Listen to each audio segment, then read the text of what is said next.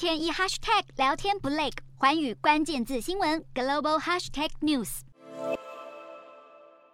裴洛西访台让中国大为不满，不但对台湾大规模军演，甚至对美国也宣布制裁措施，切断美中在军事、气候等领域的合作。白宫印太事务协调官康贝尔十三号在媒体电话简报时表示，认为中国对于佩洛西访台反应过度，不但挑衅行动持续，而且呢还无视双方遵循六十多年的台海中线。虽然军演已经结束，但至今还有数艘中国军舰在台湾徘徊，根本是借由佩洛西访台对台湾施压，试图改变现状。康贝尔强调，美国不会被恫吓，雷根号航舰打击群也已经接获指令，留在当地，将继续支持台湾。他更重申，美国会持续履行台湾关系法的承诺。未来几周内，美军将依循国际法，在空中和海上穿越台海，支持台湾自我防卫。美中关系紧张，而《华尔街日报》引述消息人士指出，中国官员正在规划国家主席习近平十一月出访东南亚，而习近平在参参加 G20 高峰会或是亚太经合会 APEC 时，